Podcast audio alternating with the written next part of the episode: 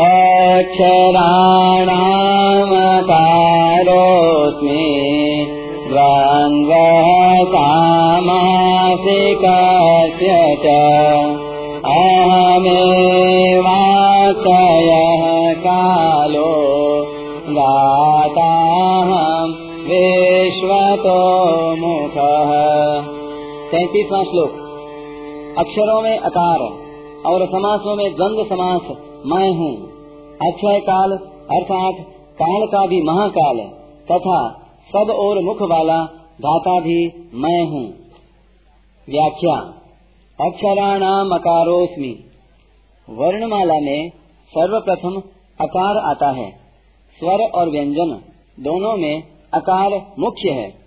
अकार के बिना व्यंजनों का उच्चारण नहीं होता, इसलिए अकार को भगवान ने अपनी विभूति बताया है।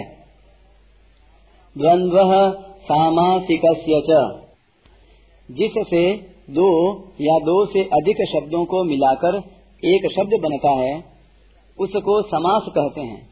समास कई तरह के होते हैं। उनमें अव्ययी भाव, तत्पुरुष, बहुव्रीही और द्वंद्व, ये चार मुख्य हैं। दो शब्दों के समास में यदि पहला शब्द प्रधानता रखता है तो वह अव्ययी भाव समास होता है। यदि आगे का शब्द प्रधानता रखता है तो वह तत्पुरुष समास होता है। यदि दोनों शब्द अन्य के वाचक होते हैं तो वह बहुब्रीही समास होता है। यदि दोनों शब्द प्रधानता रखते हैं तो वह द्वंद्व समास होता है। द्वंद्व समास में दोनों शब्दों का अर्थ मुख्य होने से भगवान ने इसको अपनी विभूति बताया है। अहमेवाक्षय काल।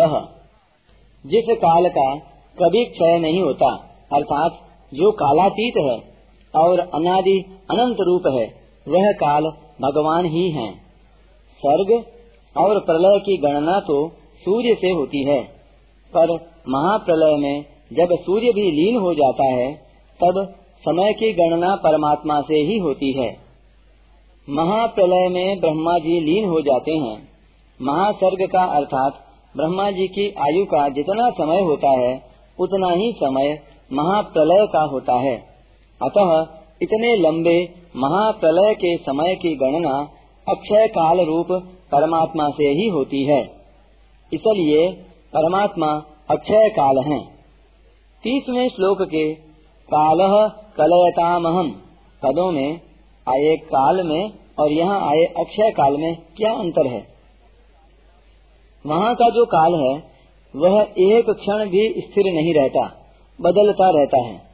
वह काल ज्योतिष शास्त्र का आधार है और उसी से संसार मात्र के समय की गणना होती है। परंतु यहाँ का जो अक्षय काल है, वह परमात्मा स्वरूप होने से कभी बदलता नहीं। वह अक्षय काल सबको खा जाता है और स्वयं ज्यो का त्यों ही रहता है। अर्थात उसमें कभी कोई विकार नहीं होता। उसी अक्षय काल को यहाँ भगवान ने अपनी विभूति बताया है। आगे ग्यारहवें अध्याय में भी भगवान ने कालोस्मी पद से अक्षय काल को अपना स्वरूप बताया है। दाता हम विश्वतो मुख। सब और मुख वाले होने से भगवान की दृष्टि सभी प्राणियों पर रहती है। अतः सबका धारण पोषण करने में भगवान बहुत सावधान रहते हैं। किस प्राणी को कौन सी वस्तु कब मिलनी चाहिए, इसका भगवान खूब ख्याल रखते हैं और समय पर उस वस्तु को पहुँचा देते हैं। इसलिए भगवान ने अपना विभूति रूप से वर्णन किया